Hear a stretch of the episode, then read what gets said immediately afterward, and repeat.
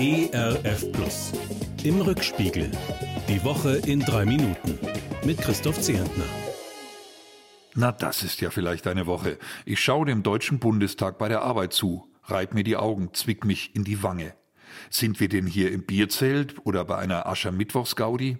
Die politische Generaldebatte des Deutschen Bundestags am Dienstag wird zur Schlammschlacht. Natürlich versuchen Frau Kandidatin Baerbock und die Herren Kandidaten Laschet und Scholz noch schnell ein paar unentschlossene Wähler für sich zu begeistern. Baerbock und Laschet tun das im Angriffsmodus, Scholz versucht sich hanseatisch beherrscht als bessere Ausgabe von Angela Merkel. Alles fast wie erwartet, aber dass die sonst so zurückhaltende Bundeskanzlerin plötzlich Stimmung macht für ihren Unionskandidaten, das kommt für viele Beobachter überraschend. Ob Angie sich schon auf den politischen Ruhestand freut, wo sie endlich offen sagen kann, was sie denkt? Oder ob sie einfach nur verzweifelt ist über ihre Truppe im Wahlkampf und die schlechten Umfragewerte? Jedenfalls löst die Kanzlerin mit ihren Worten gegen ein mögliches Linksbündnis heftigsten Applaus aus und tumultartige Ablehnung. Die Nerven liegen blank, wird Zeit, dass endlich gewählt wird. In Kabul, Afghanistan, können die Menschen nur davon träumen, sich eine neue Regierung zu wählen. Die Taliban teilen in dieser Woche die Ministerposten unter sich auf. All die Beobachter, die noch darauf hofften, dass in Kabul gereifte, menschenfreundlichere, vernünftigere Taliban an die Macht kommen könnten, die stehen jetzt mit offenem Mund da. Ein Haufen aus radikalen, bärtigen Kriegern hat das geschundene Land an sich gerissen. Ich kenne die Herren natürlich nicht persönlich, aber was ich von ihnen lese, macht mich fassungslos.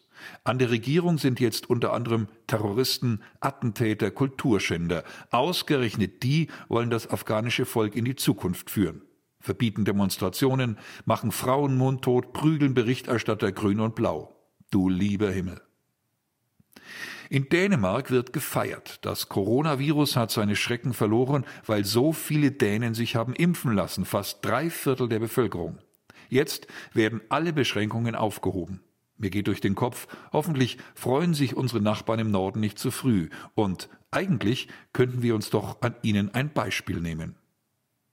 Prozessauftakt in Frankreich. Mehr als 130 Menschen starben vor sechs Jahren nach den feigen Terroranschlägen auf das Konzerthaus Bataclan, auf die Gäste von Straßencafés, auf Fußballfans vor einem Stadion.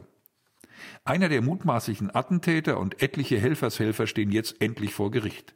Die ganze Welt schaut zu, denn der Prozess wirft drängende Fragen auf. Wie könnten wir unsere westlichen Gesellschaften erfolgreich gegen islamistischen Terror wappnen?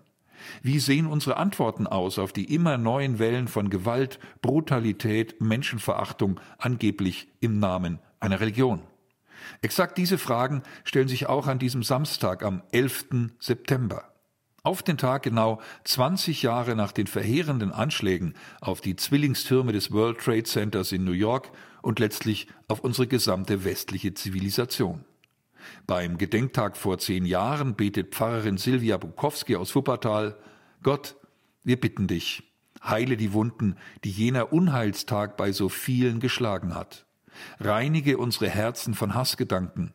Lass uns allen entgegentreten, die Religion dazu missbrauchen, Feindschaft zwischen Menschen zu säen und sie zu töten. Ein Wochenende mit heilsamen Erfahrungen, mit Mut, Zuversicht und ganz viel Liebe, das wünsche ich Ihnen und mir, Ihr Christoph Zehentner. Im Rückspiegel. Auch in der Audiothek oder als Podcast auf erfplus.de. ERF Plus. Gutes im Radio.